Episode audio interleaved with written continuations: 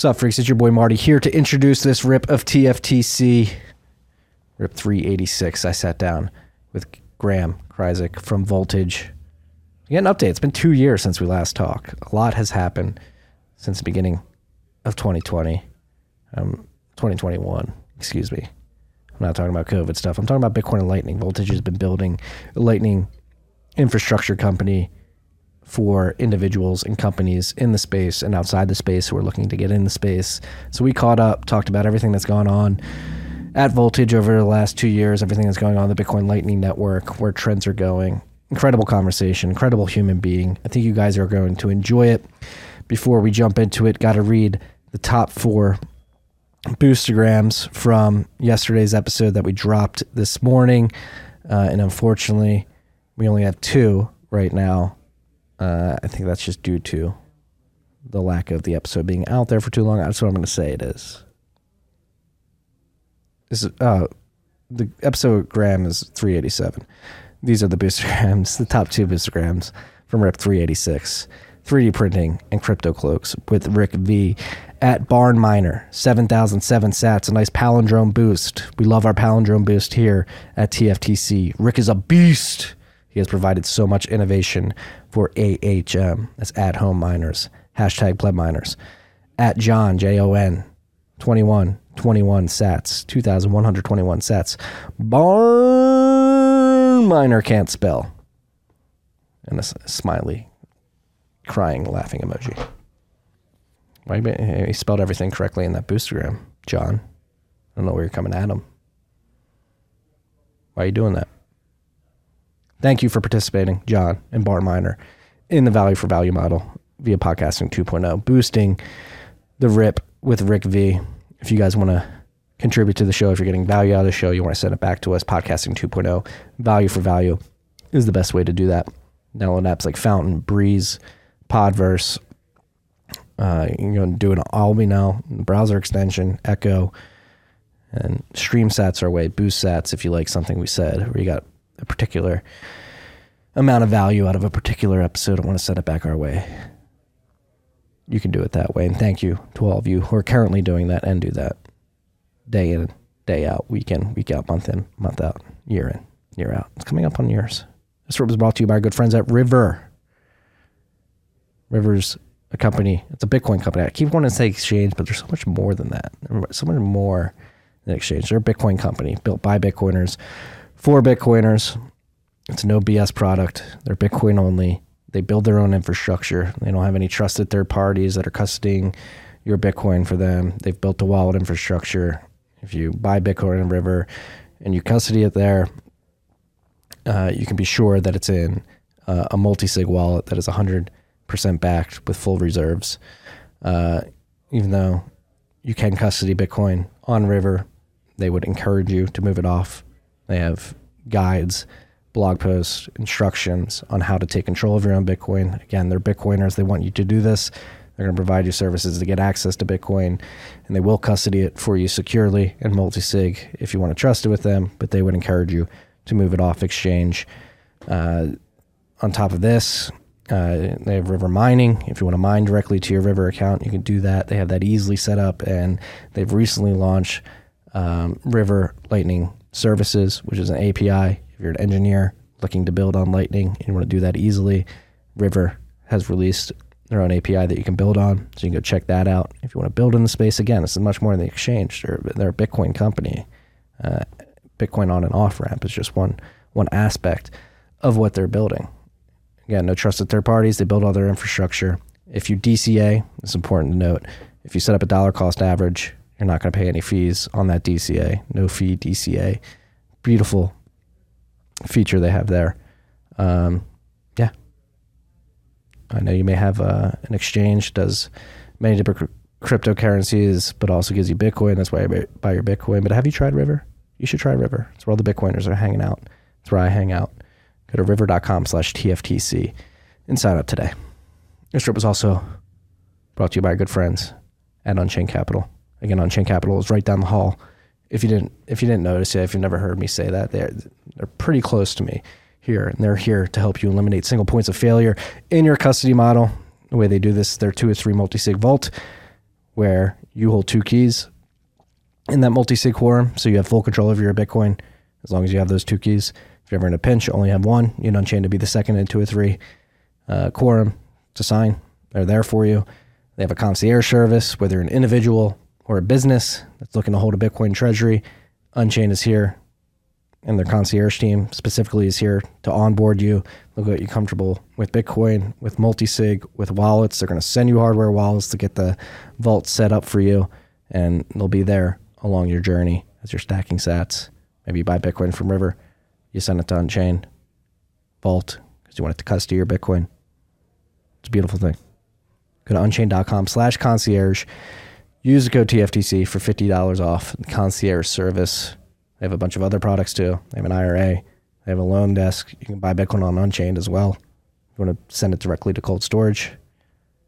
It's a beautiful thing. Unchained.com/concierge. Use the code TFTC and enjoy this rip with Graham.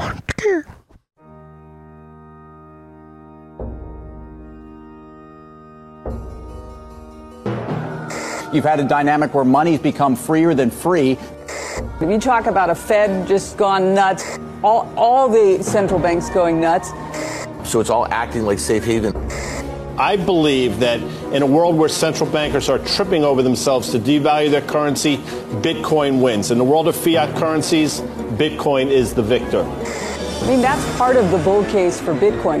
If you're not paying attention, you probably should be. I'm ready to start out the podcast by stumbling through my words. I was going to say, I'm ready to flow. I'm being inspired by your flow. You've grown your hair out. I have, yeah.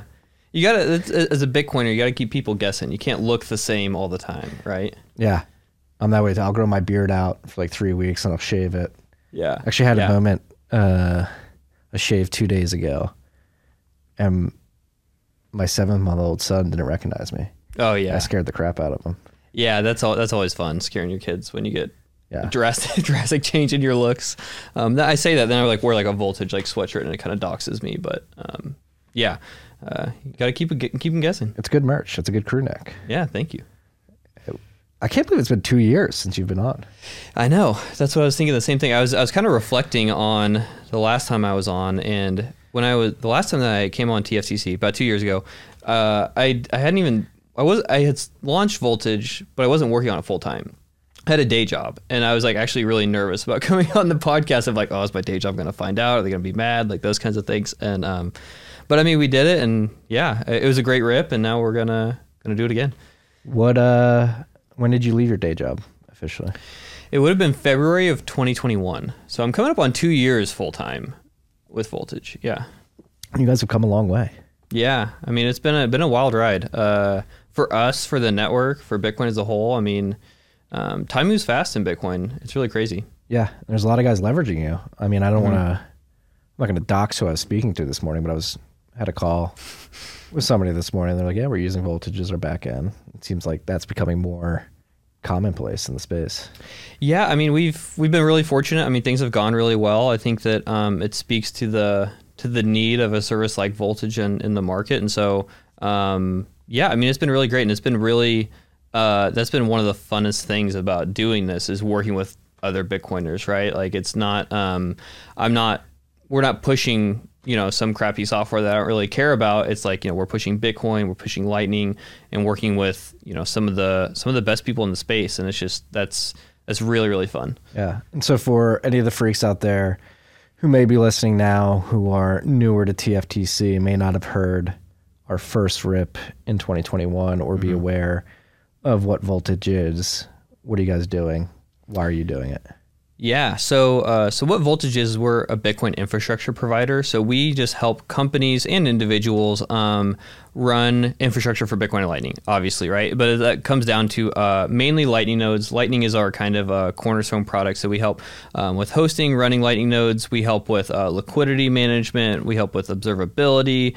And then we also do some things inside of like layer 1, Bitcoin 2 of just kind of operating Bitcoin nodes and things like that as well. So ultimately, you know, Lightning is complex. There's a lot to it, and there's a lot of people that want to leverage the technology, but there's honestly very few people that have kind of the technical chops to like do it all yourself all the time. And so, you know, that's where we come in. We help people you know, understand the technology and ultimately, you know, implement it into their businesses or what they're doing. Yeah. So you guys, I mean, I guess you have three products then in offering. You have the managed node service, you have Flow, you have Surge, and then you've integrated BTC Pay Server as well, correct? Yeah, that's correct. Yeah, we do.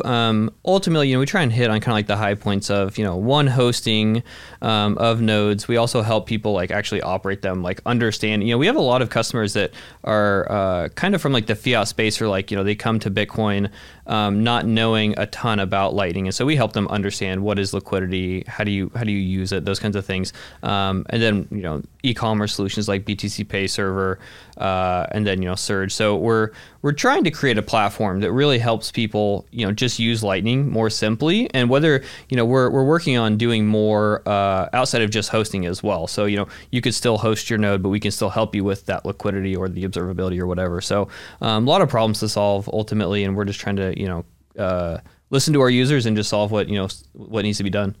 Yeah. I had Rick from Crypto Cloaks on yesterday, and we were talking about it because we both use BTC Pay Server, and just from,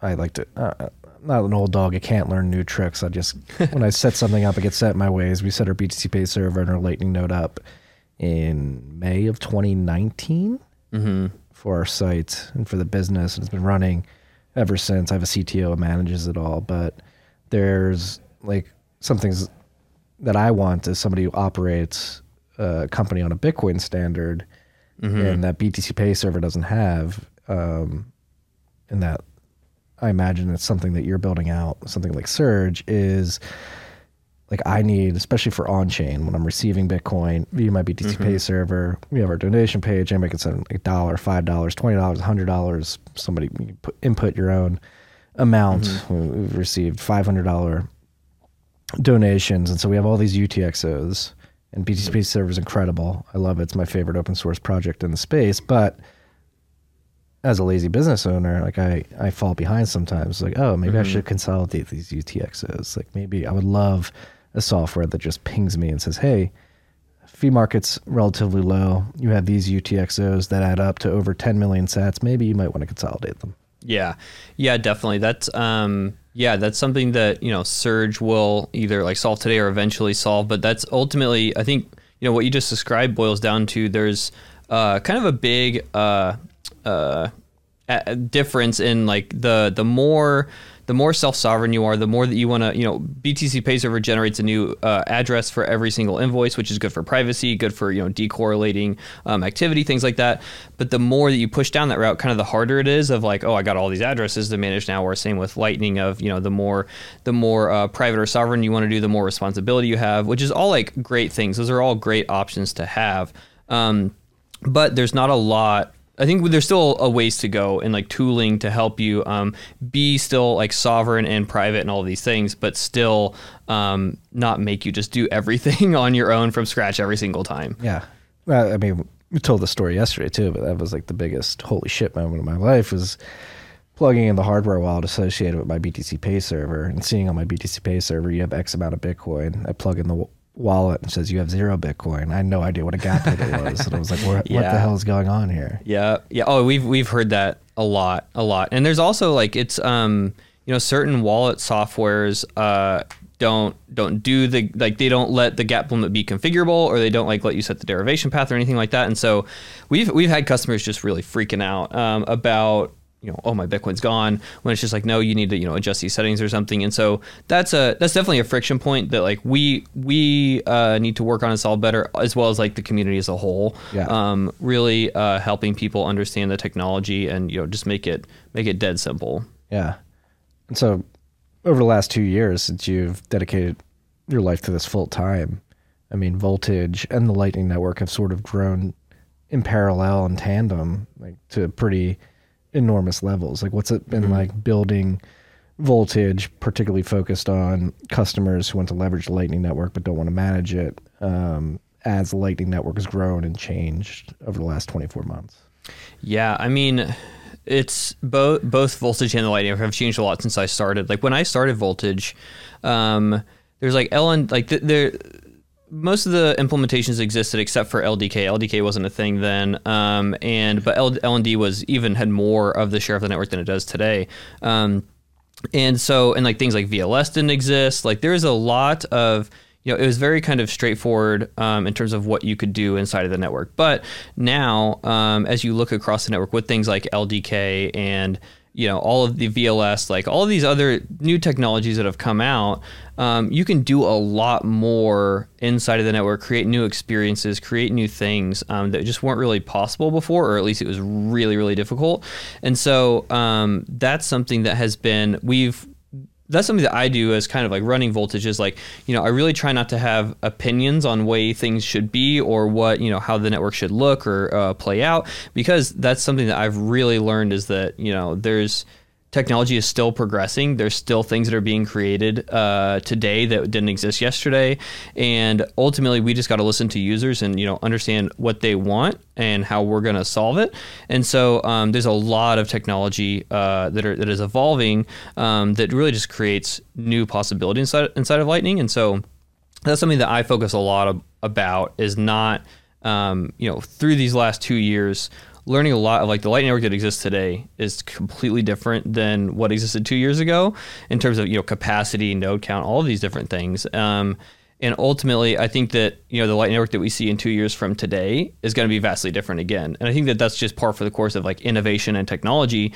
And, that's something that we focus on a lot at Voltage is solving these problems that need to be solved at the right time. And that also goes into, there's some people, there's some companies projects out there that are creating these, I would call them utopian projects of when the world is on a Bitcoin standard, everyone's going to need this. And those are great. Those are really good tools. But, for us, we're very pragmatic of how can we get the next, 1,000 people to start using Bitcoin tomorrow and then 1,000 next day and 1,000 next day. And what are their pain points? How do we solve them? And so we take a very pragmatic approach on developing out the network. Mm-hmm. And so in terms of Lightning Network specifically, what are the strides it's made in your mind? What are some of the biggest updates or changes that have happened over the last 2 years that have really made it better and given it the ability to reach a commercial user base? And then on top of that, as that successes happen, as always happens with Bitcoin and Lightning,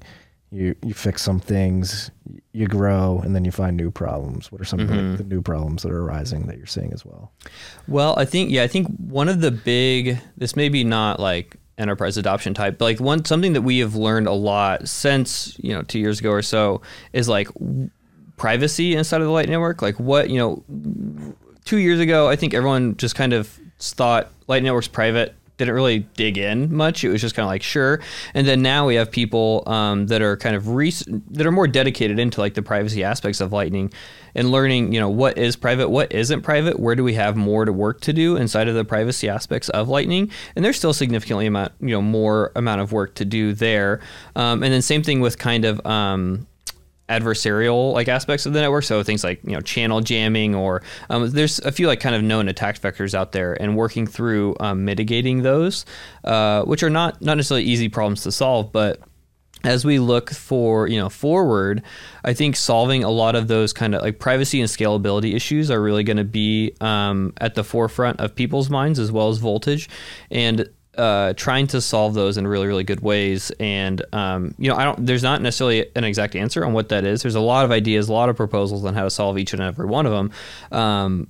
But I think that is what, we've had a lot of great success in onboarding across the network, across organizations like Cash App wasn't using Lightning 2 years ago. And Cash App, ginormous financial institution. They incorporated Lightning. And so, it hasn't necessarily been a hindrance in adoption, but as we move forward, I think that as we onboard more and more people to that magnitude, we're gonna have to really start looking at some of these scalability, attack vectors and privacy and things like that. Yeah, and that's always been the big question in regards to Lightning specifically. I mean, it was derided as this just fun project that Bitcoiners are playing with and would never be scalable. Here we are. When was launched? 2018? Beginning of 2018. So here we are almost 5 years later. It has reached significant adoption, obviously not mass adoption, but it's made significant strides. Do you still worry Is there any lingering thoughts in your back of your mind, like, hey, this Lightning Network could fail to scale or provide the utility that, that Bitcoiners think it can? Yeah, no, that's a great question. And I think, so I don't really have that doubt in my mind. And there's a couple reasons for that. I think that, one, again, going back to like, you know, the advances we've made since 2 years ago to now are significant. And like, you know, it's easy for us to sit here today and say, you know, we got so much more work to do. Look at the mountain we have to climb.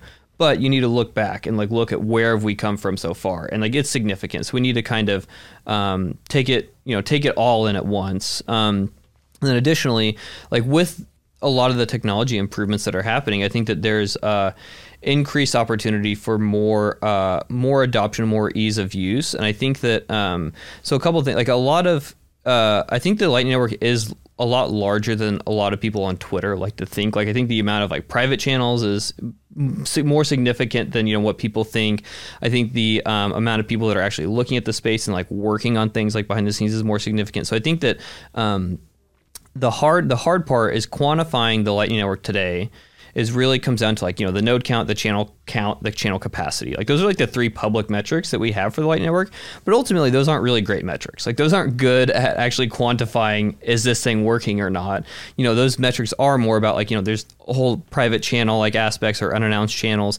And there's also like, you know, the more important metrics are like the throughput of how many transactions are being, you know, sent across this. What is like the cumulative value of those? And those are inherently private. Like those will never really be known. You know, the only way is like people self-reporting. And so I think we've come a long way. And I think it's easy for people to kind of point to these lacking metrics and say, oh, it's not. But they're lacking metrics. Like they're not great. And then also, I think that, you know, something that we're hyper focused on at Voltage is like, you know, solving things like non-custodially or trying to push as much ownership or ejectability to a user. And so I think if, you know, if we look at the Lightning Network and it's this grandiose layer 2 solution that's supposed to scale Bitcoin, but if it's so difficult to you, the only way to use it is through custodians, we failed. Like that's just straight up like, you know, we just reinvented Visa and we're going to go back to censorship. We're going to go back to like, you know, seizure, all of these things. And so that is something that we're focused on, is making sure that we can innovate the technology to get us to where we can still do things non-custodially and still give ownership to people, but make it as easy as these custodial solutions that everyone's kind of that are, I would say, a majority of users are custodial today. And so really shifting that narrative. And If we're custodial and Lightning, like it's just kind of all mute. So you mentioned VLS a couple of times earlier in the conversation. Does that play into this?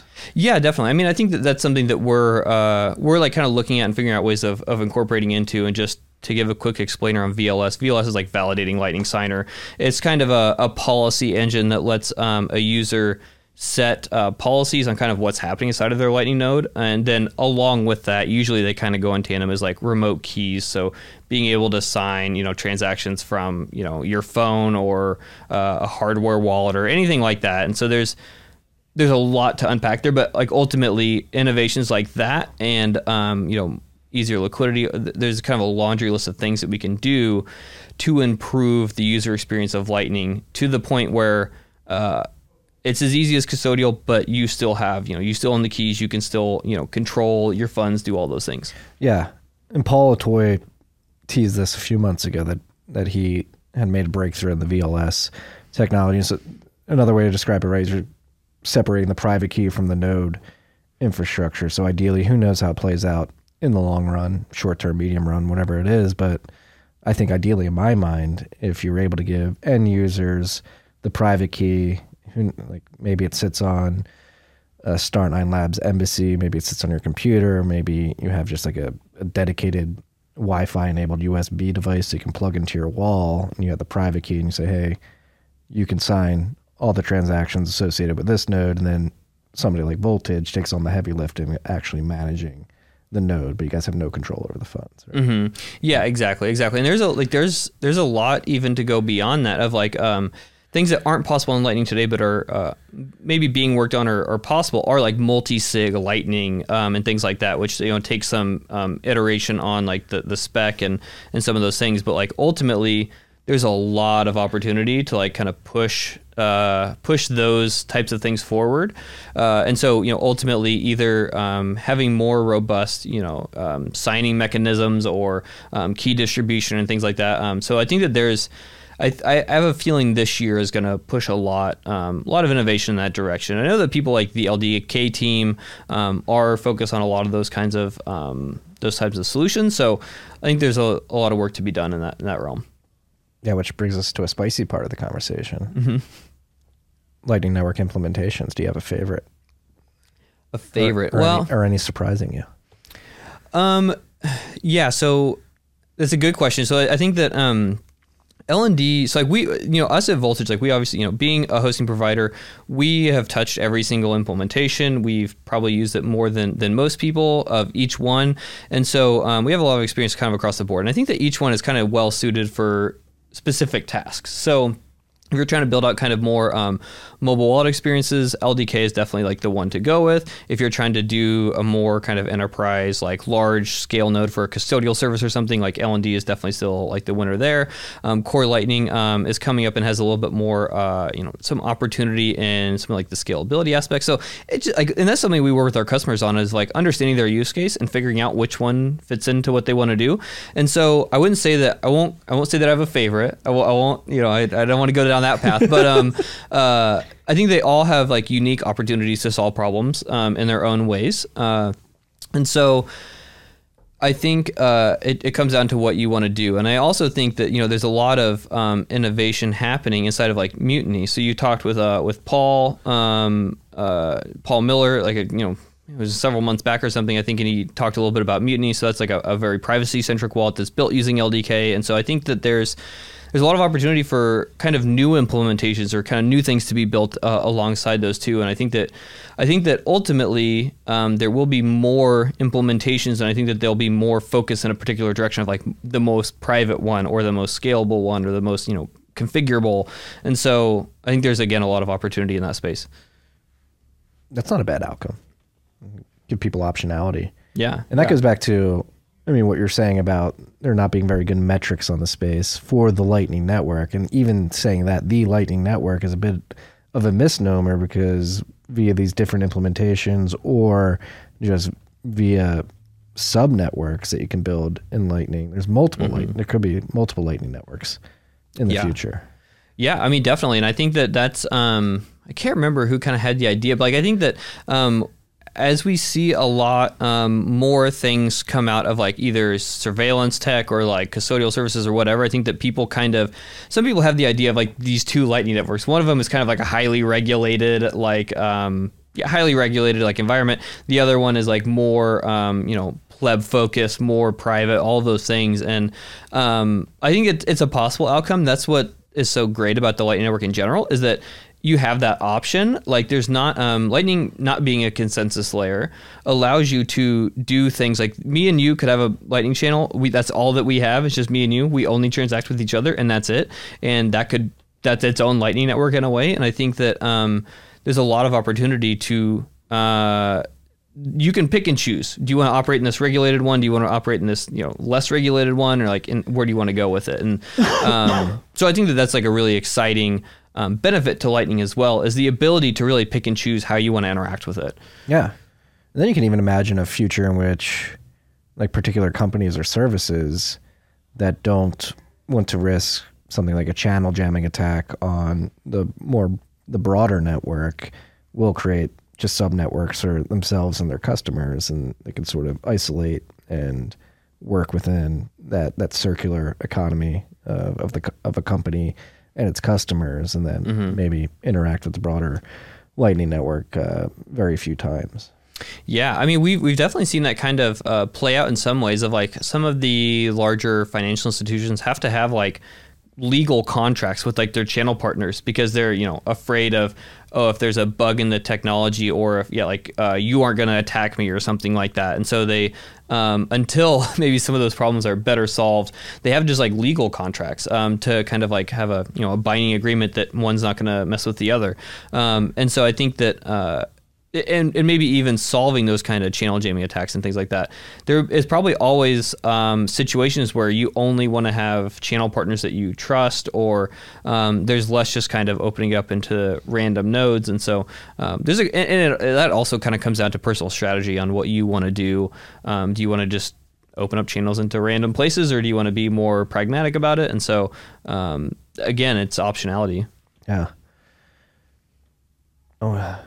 What are your thoughts on, I mean, this is a bit random. It doesn't really build on that part of the discussion, but it's nagging in my head. I want to talk about it. Are you paying attention to the potential transition from HTLCs to PTLCs for channel opens? I personally haven't been very, I haven't followed that kind of dialogue much. I think some of our engineers, I'm sure, are closer to that conversation. Me, I just, you know, I'm, again, it kind of goes back to having an objective view of like the network of like, you know, whatever the kind of the people that are looking at the protocol that think is best and like most scalable and solves like these problems, like, you know, I'm all for it. And so and then we at Voltage just kind of digest things as they become ready and available to use. And so that's kind of the way that I think about PTLCs as well, is, you know, it sounds great. Like, let's go for it. And when it's ready, we'll start looking at, you know, how can we incorporate this? How can we upgrade or whatever?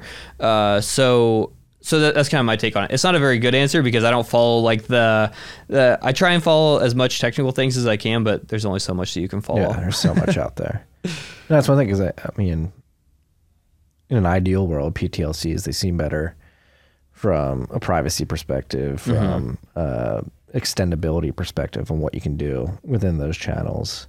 But it seems like, so for those like hash time lock contracts or how you open up a channel with a counterparty on Lightning right now, there's not a proposal, but there ideally there's a more optimal way to open up these time lock contracts, which is point time lock contracts, PTLCs, and a lot of the Lightning developers would like to transition to that. But you have this thing where the Lightning network's growing massively and people are using it and it's getting usability. And even though PTLCs may be more optimal than HTLCs, there's potential that the network just grows so large before anybody makes that transition that it would be somewhat of a logistical nightmare to close all those HTLCs and reopen PTLCs. Yeah, and I think that there is maybe, I could be wrong on this, so I probably shouldn't say it, but I'm going to. But I think that there's like people working on ways of like trying to upgrade channels like to support like PTLCs without having to close them. But like I don't really know what the. I think Lalo's working on that. Yeah, I think that there could be a path forward with that. But I think ultimately, like what this is another reason to be bullish on Lightning is that there's, you know, the network that exists today isn't the network that's going to exist tomorrow and the day after and the day after. Like there's so much.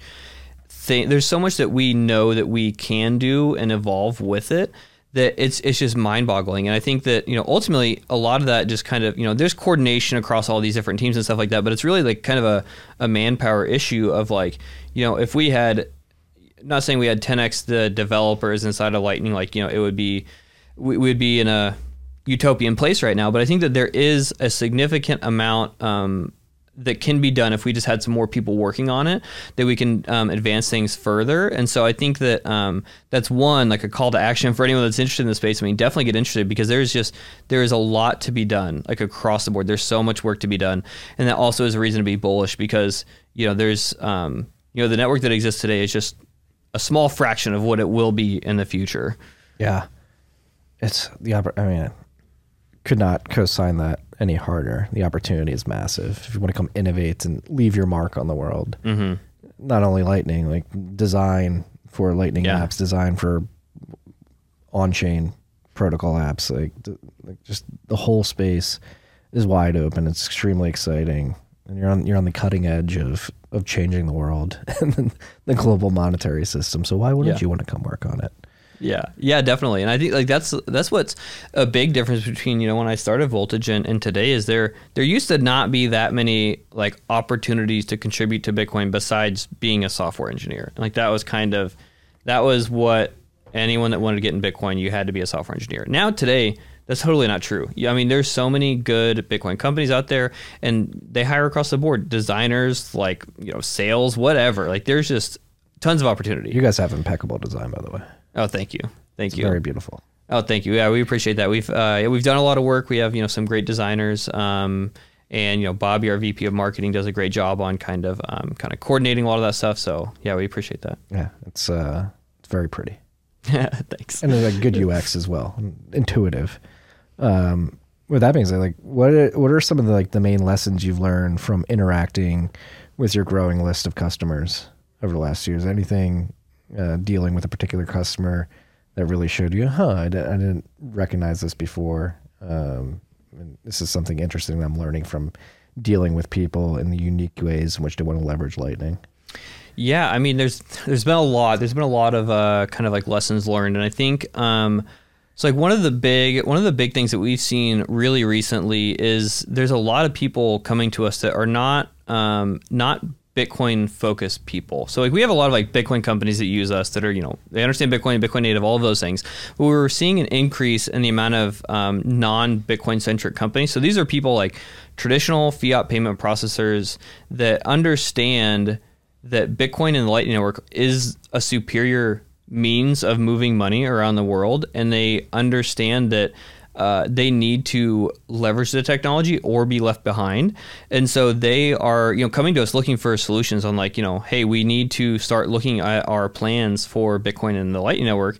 And, we help them through that. And so that has also been a huge eye opener in terms of, what are the UX problems inside of Lightning? You can talk with a pleb all day on what do you need to do with a channel? But then you go to some traditional fiat payment processor and they're like, why the hell do I need to, what is a channel? Why do I need to have liquidity? Can't I just send something? So that's been a big, just kind of eye opener just in terms of the UX, but it's also, I think that sentiment of those types of people coming to us is again super bullish for the network. Of people are waking up to the fact that if you want to send money internationally or locally, even the means of sending over the Lightning Network is superior to anything else. It's faster, it's cheaper, it's all of these things, and people are waking up to that, and they're trying to understand what their strategy is for it. And so, along with that, there's a huge amount of things that we learn and we get insights into on people that want to leverage the technology, but they aren't coming at from a Bitcoin perspective. They're coming at it from, I need to use this to save my business X dollars or whatever.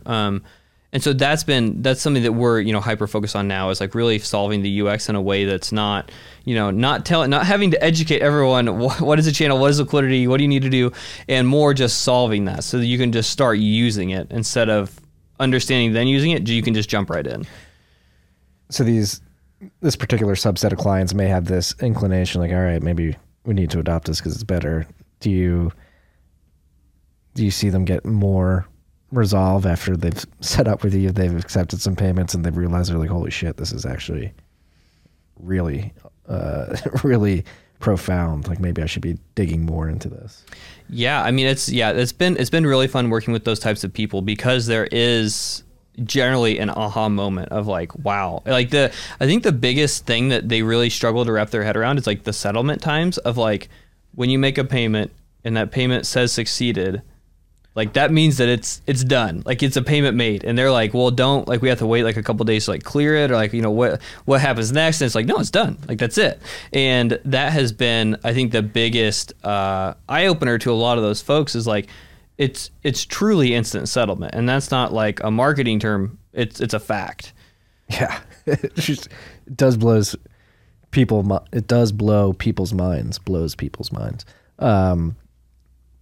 That was a part of the conversation I was having earlier with somebody in the mining space too, and this is something we experienced at Great American Mining. And this isn't even particular to the Lightning Network, but it was just dealing with mineral rights owners who are used to just letting an oil and gas company come in, extract their oil or gas, send it down market, and then get a royalty check maybe 90 to 120 days later. Mm-hmm. Where we would go to them and be hey, you could take your gas in kind instead of sending it down pipeline, just have the oil and gas operator on your land siphon some of the gas off to this plot of land here. We'll put mining operations here. You mine Bitcoin, you get paid out every day. And that was mind blowing for them. They can monetize their gas on site instantly and get those revenues and not have to wait 3 to 6 months to get those royalty checks. Yeah. Yeah, definitely. And like that's that sort of story applies just all over the board. Like it's really crazy.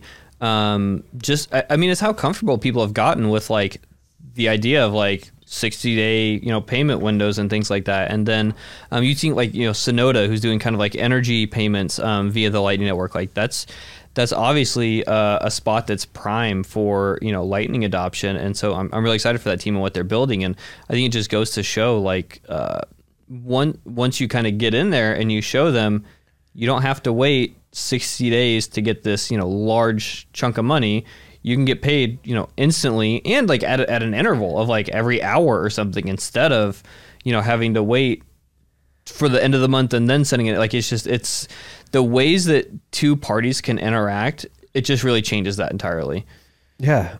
No need for a business like Chime anymore. It's like, give me my paycheck a couple days early. It's like, hey, we can set up the infrastructure. We can get paid by the hour immediately if you want to. Yeah. I think I had a tweet about that. It was probably a while ago, but it was, I think that Lightning can like really disrupt like the payday loans industry because like you don't have to wait, you know, for your check every 2 weeks or once a month or something. You know, you can get paid every day or something like that. And so there's just less need for those kind of predatory loans against people that just need money today. And so, yeah, again, another big opportunity space. Yeah. So what's exciting you right now? Oh man, a lot of things. Like something that really excites me inside of Voltage is we're working on a lot of like LSP work. So LSP kind of means a lot of things inside of the network, but specifically on like the liquidity side, as we see, that's a big pain point for people. So if you want to set up a BTC Pay Server or something, requiring you to, hey, you got to go shop around to get these 10 channels so then people can pay you or something like that, that's not a good UX. And so we're working on more just automated liquidity. So essentially abstracting away all of like the inbound issues and just being able to generate an invoice, send a payment. We'll make sure through like our LSP services that the payment gets there. And so I think that's going to open up a lot of doors for a lot of people. And I think that, you know, kind of running nodes and operating nodes was really hard. I feel like we solved that, I mean, fairly well. There's still a lot of work to do there, but I think liquidity is definitely like the next juggernaut that we got to go after in terms of really simplifying for people. So that's something we're really focused on, is making the liquidity story, you know, much, much easier. And so we have some things we're working on that will probably be available for testing at least by like this quarter. Hell yeah.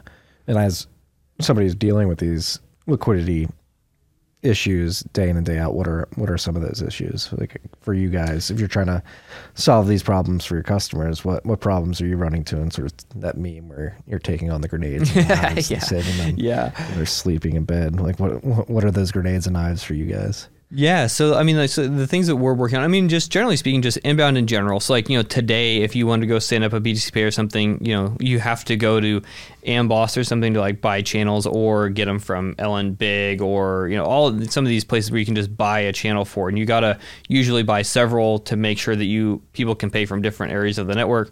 But we're kind of making like a liquidity service that will essentially, you can, you know, use it to just generate an invoice, and people will pay to like our well-connected node, and then we'll make sure to like open up a channel to you or resolve the payment. So you can basically just forget about inbound entirely, and you know, we'll just make sure that, you know, payments get there, and we'll make sure that our node is, you know, well-connected and all that stuff. So that's I think that in of itself is like is a really big deal. And then we're also, you know, just trying to make like outbound simpler too. So kind of getting from, you know, at the end of the day, most people aren't using.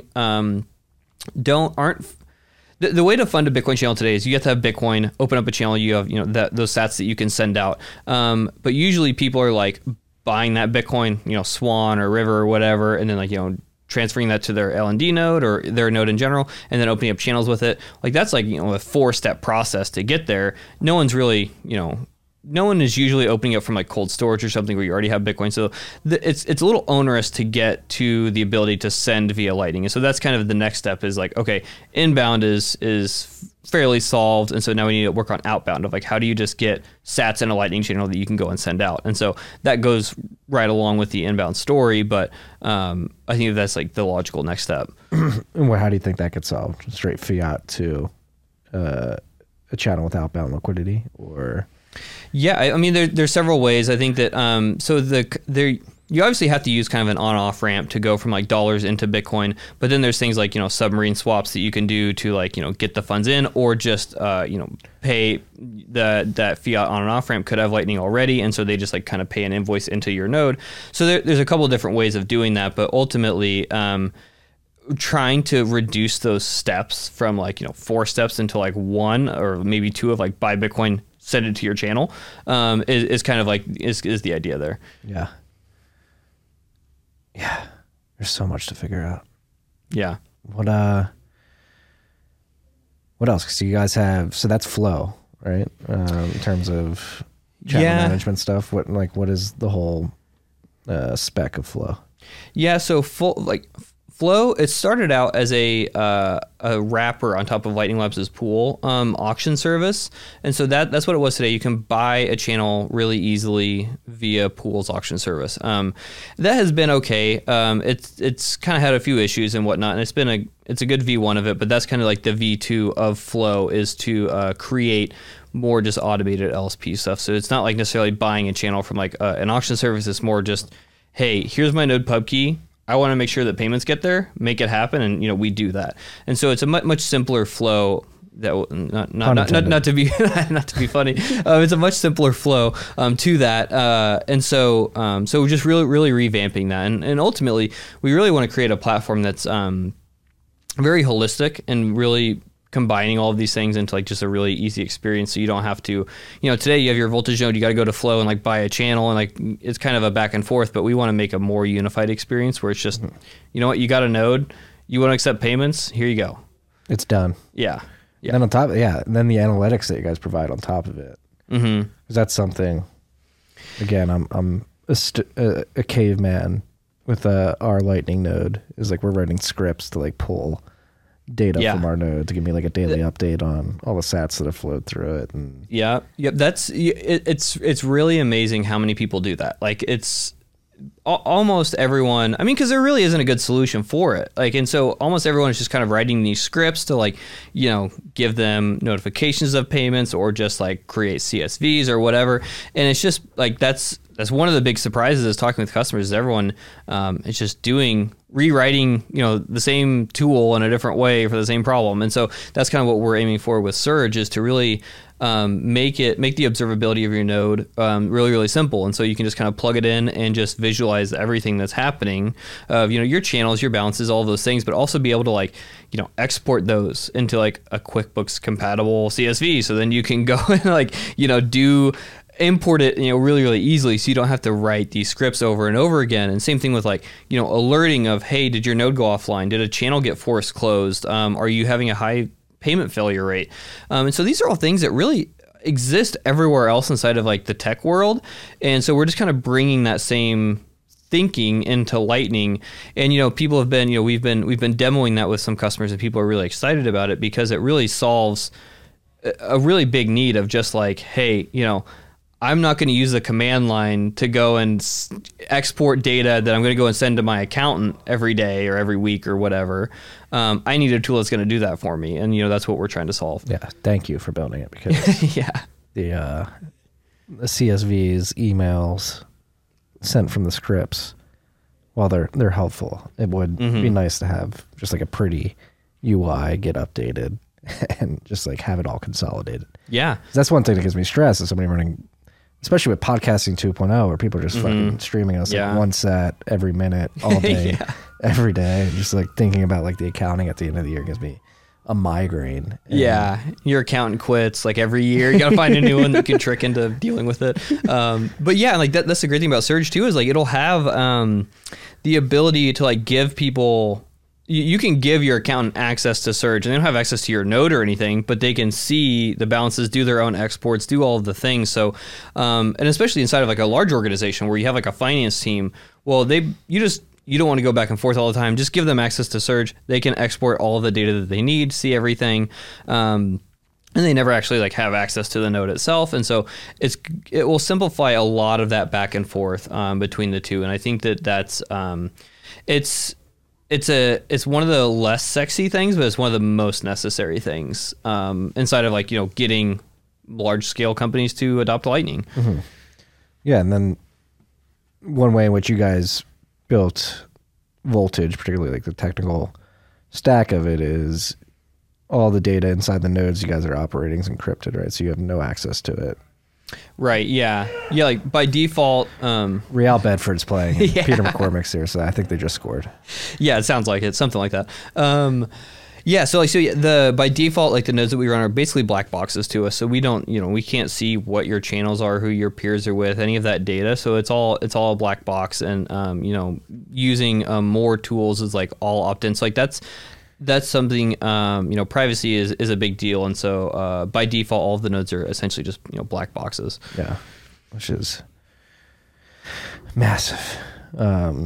And yeah, so what are you seeing in terms of like, not new developments in the space, we've covered that, but like competition or sort of new types of companies that are maybe getting more specialized in Lightning service provider or the analytics side of things? How are you seeing the landscape of more people coming to this Lightning Network service provider space?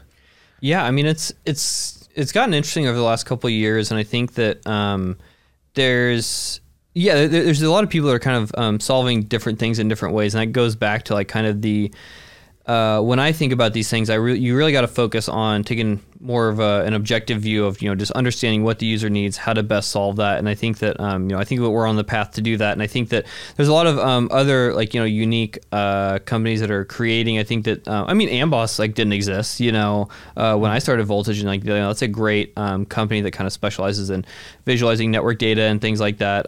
So, like, those types of companies are very, very interesting. And then I think that there's a lot of people just applying the technology in just new ways, which is super exciting. And so ultimately, like, you know, there's more custodial services that have popped up. Like, and again, this is it's crazy to think about, you know, 2 years ago, but like there wasn't, you know, the El Salvador announcement, like the Chivo wallet and all of those things weren't there, you know, at the time. And so thinking about, you know, all the things that have popped up since then of, you know, a lot of custodial services, which is fine. I think that, you know, when El Salvador adopted it, really the only path forward was custodial. And that's, you know, the way that most El Salvadorians used it.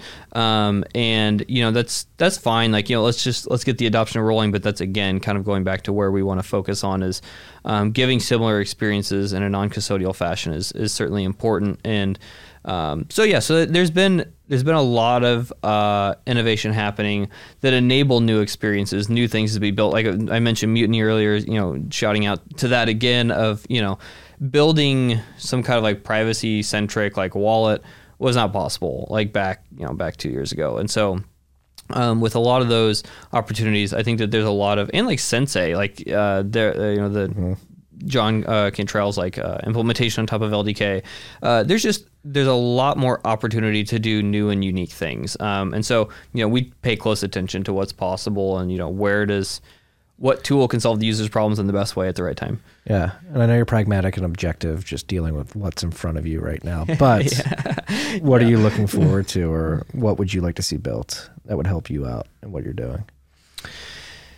That's a good question. I think that, I mean, the things that's like a big initiative that we're kind of working on right now is kind of decentralizing ourselves. And so we're working on getting into like more cloud providers. We're working on standing up our own data center here in Austin. Oh, yeah. So yeah, being able to do more of that. And so I think that there's a lot of tools out there for that, but they're like, I think doing it in a very Bitcoin centric way is like less, there's not a lot for that. And so that's some things that we've had to kind of like take on ourselves. And so I think that more things that help us run our infrastructure, which is maybe a lame answer, but like, I think that, you know, as we look to decentralize ourselves, looking at services that kind of help with that story. And that's something that I'm really excited about for this year is looking into, you know, doing more, like there's a lot more out there than just Bitcoin and Lightning. We're going to start playing with some of those things, like, you know, like Explora and like some of those like block Explorer technology, or just even more just general, maybe not Bitcoin centric things, but just more general privacy tooling or things like that. So there's a lot out there, and I think that making those things more, you know, digestible and helpful or usable Would be great for us. Yeah. I don't think that was a lame answer. That's the thing. Good. Hardware is not pretty. For some reason, hardware turns people off. But I think I think we're trying, especially in a Bitcoin standard, where the protection of private public key pairs via hardware and the operation of nodes via hardware, Bitcoiners should be very in tune with the landscape of different hardware options and what's going on, because it's going to be incredibly important. This is a hardware revolution just as much as it is a software revolution. Yeah, no, I mean, definitely. I definitely agree. And I think that that's what I love about Bitcoin in general, from more of a philosophical level, is that you have the ejectability of anything. Like you can start on Voltage and you can transition to running your own node. You can vice versa. Like you can really pick and choose what tool you want to use when and where. And you have the ability to be as completely self-sovereign as you want to and do all the things yourself. Use a Blockstream satellite to broadcast. You could do all of it. Or if you want to do, go 100% custodial, you can do that. And so as Bitcoin in general, you have the optionality to choose what level you want to have trust, not have trust, and all of those things. And that's a big deal, and that's not possible anywhere else. And that's something that just gets me excited about Bitcoin in general. Yeah. Speaking about Bitcoin generally, how are you feeling about the state of the overall network? What are your thoughts on Bitcoin and its position, considering this global macroeconomic backdrop? Mm-hmm. Potential to go into a massive recession, potential depression. What are your thoughts on the state of Bitcoin generally, adoption, whatever it may be, its narrative? Yeah, I mean, I'm optimistic. And maybe I'm just generally an optimist, but I think that I'm really optimistic. I am for several reasons. Of like, we've seen this last year has been a shit show of just problem after problem in the DeFi crypto space, but nonetheless, Bitcoin is looped into those, not by our choosing, but we are. And it's still, the price hasn't really fallen anymore. It came down initially, but FTX crashed. Bitcoin hasn't really moved. Celsius crashed. Bitcoin didn't really move. And so I do feel positively about that and, looking forward into what can happen for Bitcoin specifically.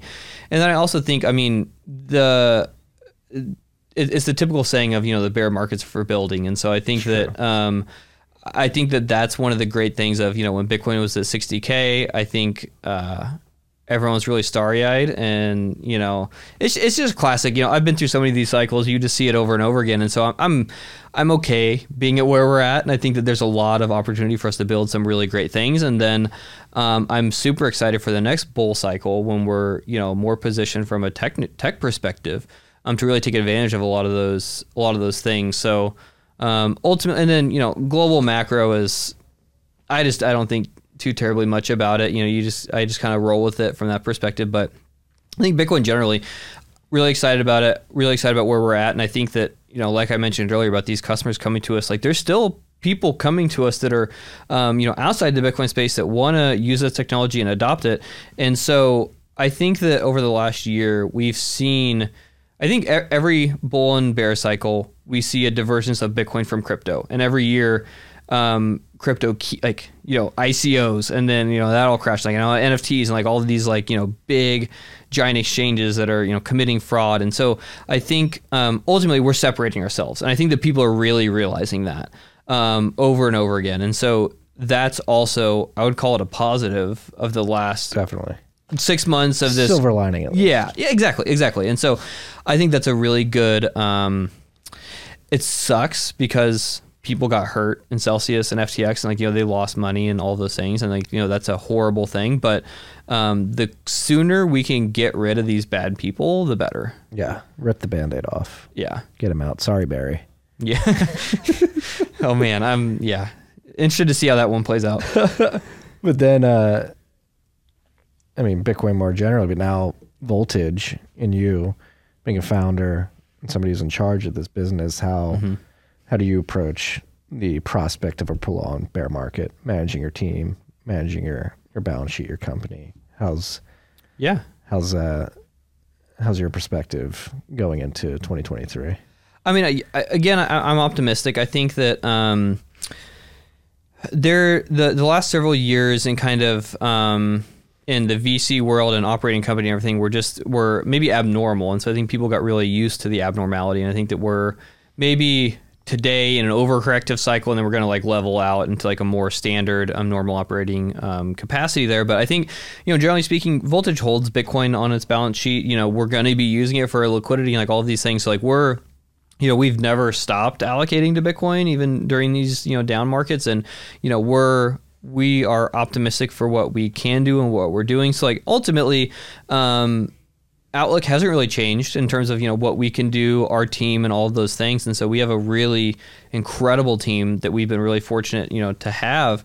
And so overall, I'm really optimistic. And I think it just goes back to, you know, bear markets are for building, and we're going to do that. We're going to like just really double down on building things out. And yeah. And then I think that, you know, we'll be able to like, you know, weather the storm and, you know, get to where we need to be at the end. And I think that, you know, for those out there that are maybe interested in starting, you know, Bitcoin companies or projects or anything like that, I mean, I think still do it. And just I think maybe there's just understand kind of the nuances of like the differences. And like, you know, it used to be anyone could get a chunk of money to go and start something, and maybe you need to have a little bit more of a pragmatic approach and really understand, you know, the problem solution and those types of things. And so I think it is a little bit of a different environment for sure, but I think that, you know, us as Voltage, we're excited for the opportunity to go and build in this kind of in scenario. And I think that I think there's a lot more people that are like us out there.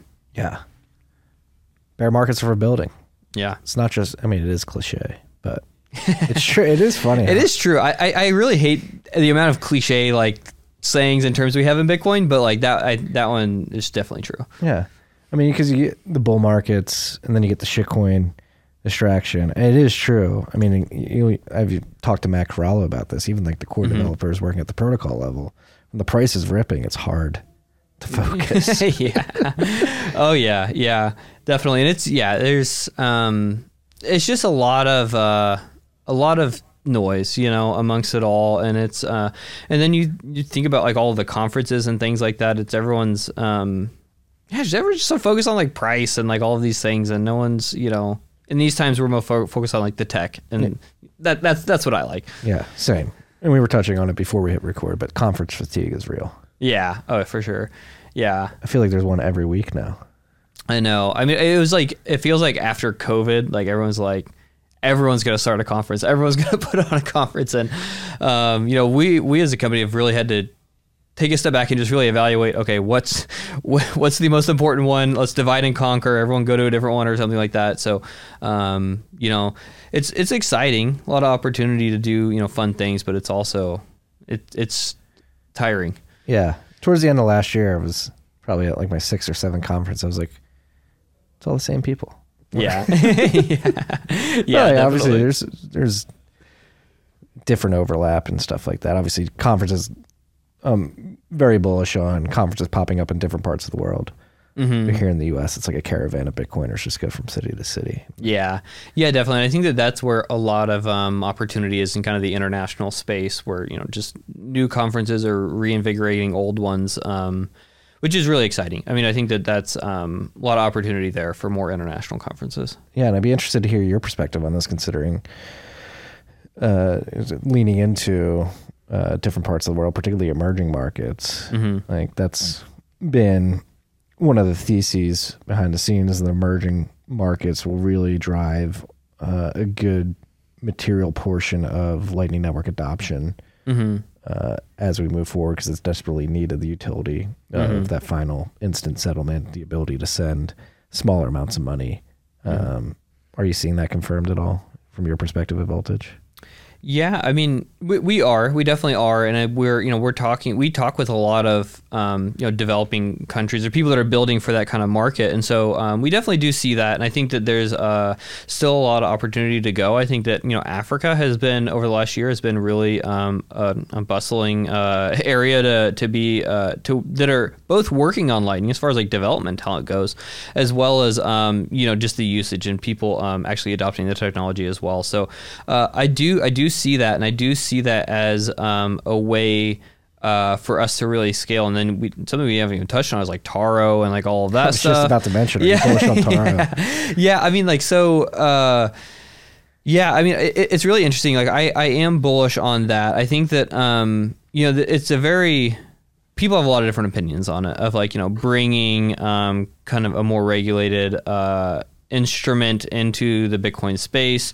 I think there's positives and negatives to that, but I think ultimately, like, people do the one of the biggest things that we hear is the volatility risk when integrating Lightning, of like, hey, you got to hold Bitcoin in these channels, you know, Bitcoin's volatile, and they don't necessarily like that. So I think that being able to have a solution for that, you know, more natively is exciting. And I think that, you know, you can kind of enter and exit Bitcoin into like fiat on and off ramps like Strike or any of those services, but ultimately you lose a lot of the benefits of Bitcoin in those on and off ramps with, like, you know, the transaction fees and all those things. So having a more native way to do that is exciting, and I do think that it is definitely going to be popular in these kind of like third world countries or like developing countries or anything like that.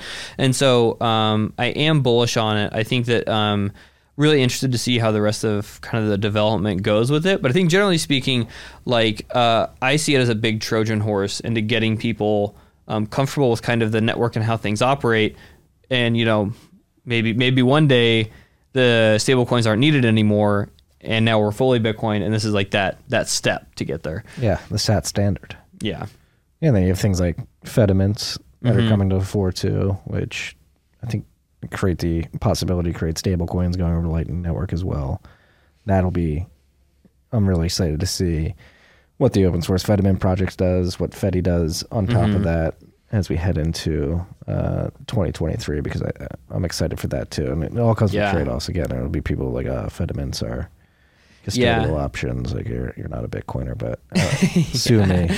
It's extremely fascinating to me. Yeah, I mean, I agree. I think it's all super fascinating, and that's what's been really eye-opening too, is just the amount of other layer twos, like, that, you know, that are possible with, like, you know, I would call Fedimint like a layer two, or, you know, there's Lightning, there's Liquid, there's all these other things. There's coin pools, which I don't know if that's gotten much traction, but there's a lot of different opportunities to scale Bitcoin. And, you know, I think that they can all coexist too. They can all, you know, it just depends on what you want to do and how you want to do it. Yeah, Fedi is really interesting. We're talking with that team on, like, you know, is there services that we can do with that, you know, to help people set up Fedimints and things like that. So that'll be really interesting over the next year to see how that technology plays out. So I do agree with you. Yeah. And then you mentioned like AI earlier, or you were talking about like server rack space and doing other things. That's another thing, I think, because I've been experimenting with it. I've been experimenting with Midjourney specifically to create thumbnails for the Bent, and I can tell there's a lot of GPU compute on the back end just for how long it's beginning to take to produce the thumbnail compared to where it was a couple months ago when I first started using. You can tell there's increased demand, and so they're definitely having server pressure on the back end. And I think MASH demoed this using Replit. They spun up like an AI picture generator that was payable in sats over the Lightning Network. And so in terms of like untapping that potential, if you think AI, I mean, I've been using it. I think it's useful for me, particularly the image generation stuff. Yeah. I would love if it were able to be faster in the way it became faster. So I was just able to help support the server infrastructure on the back end by paying immediately and directly. Yeah, I mean, I think that theme that you're talking about there is, it goes down to like value for value, right? And like that whole thing of like, and I see that as an enormous opportunity of, you know, who, if they made you enter in a credit card and, like, you know, charge you $1 every time you did an image generation, you know, you might be less eager to use that. And but if you, you know, integrate a Lightning voice or show a Lightning invoice that is maybe, you know, integrated with like your web browser or something, and it just pays it, you know, it's a better experience, and you're more willing to even contribute to them for that, you know, server infrastructure and doing those things. So I think that, I mean, value for value has always been exciting to me, and I think that it's has so much use just everywhere. And shout out to Adam Curry for kind of championing that in the early days. And I think that we see that being able to be applied to so many different things, and I think that that's really exciting. Yeah, that's got to be mad. When you think about like Lightning Network enabled API calls, again going back to like these sub networks and the amount of I don't think people fathom the amount of traffic that will be going over the Lightning Network if we do go to this value for value model, or whether it's you free streaming us sats for the podcast or somebody pinging an AI image generator API and having to pay for that. And then you add in things like Sonoda, like paying for electricity on the go. And then we can't even imagine what else is going to be built and just the amount of sats flows that are going to be happening once this finally takes off is going to be unfathomable. Yeah, I definitely agree. And I think, it's already happening too. Like again, comparing to 2 years ago, there wasn't a lot of companies building for these things. Their value for value wasn't like podcasting 2.0 wasn't a thing. Yeah, it was kind of on the cusp, and yet we didn't have MASH, we didn't have Sonoda, we didn't have all of these companies that are kind of building in it, and so I think that we're on that cusp of like, you know, there's real people, real companies that are optimizing for these solutions, and so it's gonna be really exciting to see what comes out of it. Yeah, in terms of like the different types of wallets, obviously we have mobile wallets, you have browser extension wallets like Alby, you have more custodial wallets like MASH, Blue Wallet, whatever it may be. How do you think this evolves? Like, how do you think people interact with the Lightning Network predominantly moving forward? Is it browser extension? Is it mobile first?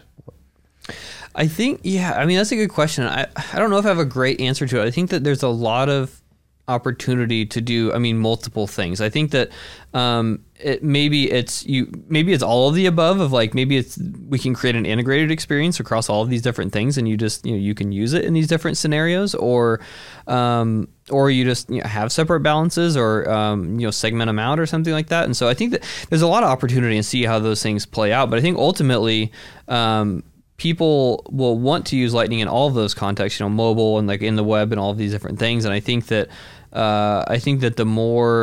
the more native of an experience we can make, the better. And so I think that I don't know if I have a direct answer of like the way that I think it'll go. I think it'll be really interested to see kind of just what the users decide and what ultimately they want. And I think unifying those experiences is going to be probably a direction a lot of people move. Yeah. Still so early, freaks. Yeah. If you want to come build, leave your mark again. Come build over here.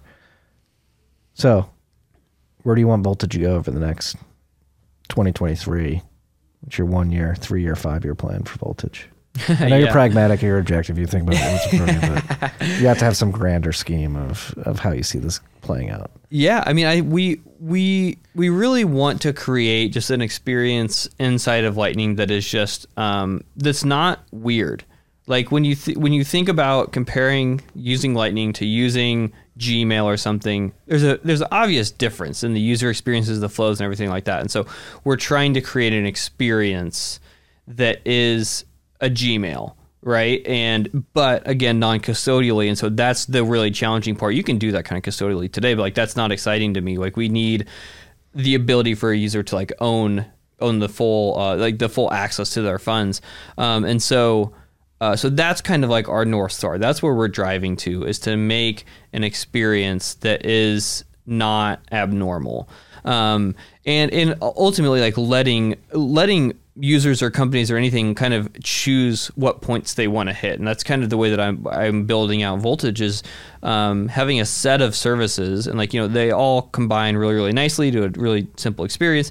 But if you wanted to just use, you know, the LSP, or you just wanted to use Surge or any of these pieces, you can do that too. And so we're really just trying to solve the problems inside of Lightning to enable it to scale like into, you know, to 10x, 100x, whatever the number is, and there's still an insane amount of work to be done to get to that point. So, you know, there's lot to happen over the next, you know, several years, and that's what, you know, my theme for this year is just really to ship more products. So we really want to just start hammering, getting a lot of things out there, and a lot of new things to help people.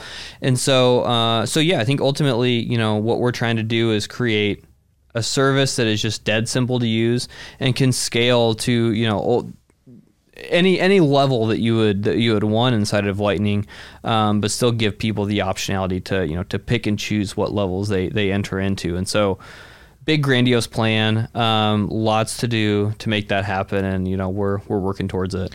Yeah, and I guess last question before we wrap up here, because you mentioned building in the bear to prepare for the next bull market, if it comes. Probably will come. Yeah. But with that in mind, so you with every bull market comes another bigger wave of adoption. Mm-hmm. How do you prioritize what you guys build and work on and focus on at Voltage with that in mind? Like, with that lingering thought, all right, when the bull comes, there's going to be an onslaught of adoption like we haven't experienced in the past. Here's what we need to prioritize to be ready for that. Yeah. Yeah. I mean, that's a good question. I think, a lot of it comes from, luckily we've learned a lot, from operating for a couple of years and just seeing kind of the operating in the last bull market of kind of what's necessary. And so, I think that what we really think about is I think it goes back to just making it not weird. It's like when someone, is trying to, we're trying to onboard Walmart or something, and we have to explain channels to them, or where, what does a node do, how does it work? Those things are I think that the more that we can make it a normal experience, the better. And I think that when we think about the next bull market or bull cycle, I think that we're gonna see an increase of people looking at Lightning. And if we're still at the point where we have to explain all of these things, and we have to, we have to educate them on how to manage their channels and do all of these things, they're gonna leave, and they're not gonna ultimately come to Lightning and Bitcoin and all of these things. And so we need to be prepared. I think that boils down to user experience. I think the user experience needs to be at a level that is ready for new people to enter, because right now we're onboarding existing Bitcoiners. That's great, that's fine. But next bull cycle, we're gonna be getting looked at from people that aren't as Bitcoin native and or have their multi-sig set up at home and all those things. And so we need to have a user experience that can satisfy those people, and that is going to unlock the next level for Lightning. Yeah, that's what I was gonna say. It sounds like it's more UX oriented than infrastructure oriented. Yeah, I would. They kind of go hand in hand. But ultimately, what we want to present, what we want to do is a lot of UX improvements, and I think how we solve that is infrastructure related. But the thing that we want to surface is the UX improvement. Yeah. Whew. I'm excited for you guys. Yeah. Excited for Bitcoin. Yeah. Oh, me too, man. I think that there's a lot to happen. A lot of things happening across the space, and I'm super excited. I'm as well. I'm happy you pinged me. Yeah. Let me know you're going to be in town. I'm happy you came to town and we were able to do this. Yeah. I'm glad we could do it. Glad I got to stop by, and love visiting Austin. Yeah. We shouldn't wait 2 years for the next one. We got to do this more often. Yeah, for sure. We'll have to do something with Odell sometime too. Yes. We'll have to figure out when we're all in town. Yeah. At some point, either Nashville, here, wherever. Yep. We find ourselves at the same spot. Any final parting notes for the freaks out there? Just keep building. I think what I always like to have as a call to action is, if you haven't played with Lightning at all yet, do it. There's always kind of, everyone falls down this Bitcoin rabbit hole. You learn about, Bitcoin, the technology, the sound money, all those things. Lightning is just kind of the next rabbit hole of diving down into what is possible inside of that. And so if you haven't done that yet, definitely do it. Even if it's just a custodial wallet, Moon wallet, or wallet of Satoshi, any of those things, just start playing with it, figure out what's possible and what you can do with it. And then that's going to lead, you down this journey of kind of what is the next phase of Bitcoin going to be like. And then similar call to action side of builders, just if you are interested in contributing to Bitcoin in any capacity, even if it's developer, non-developer, full-time, part-time, anything, definitely just get your hands dirty. And I think it's very rewarding for one, and then two, it's very likely going to lead to something bigger, in the end. So, definitely encourage everyone to get involved in one way, shape, or form. Yeah, this may come off as a bit uncouth, but I do think the Bitcoin industry is about to be the beneficiary of a positive externality, a silver lining of an impending recession that particularly affects the tech industry. We're just going to have a lot of good developer talent, which is getting laid off from there. Silicon Valley tech jobs are all right, I'm sure there's a bunch of orange pill people who are in these companies who've been thinking about it and may not have had the courage to take the leap, but now may be forced to. Yeah, Coinbase laid off 1,000 people today.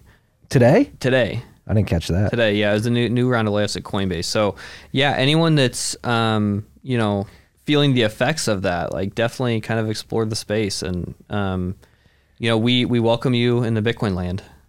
Come build. It's still early. Oh yeah, Graham. Still so much to build. It's always a pleasure, sir. Yeah, thank you, Marty. It's been fun.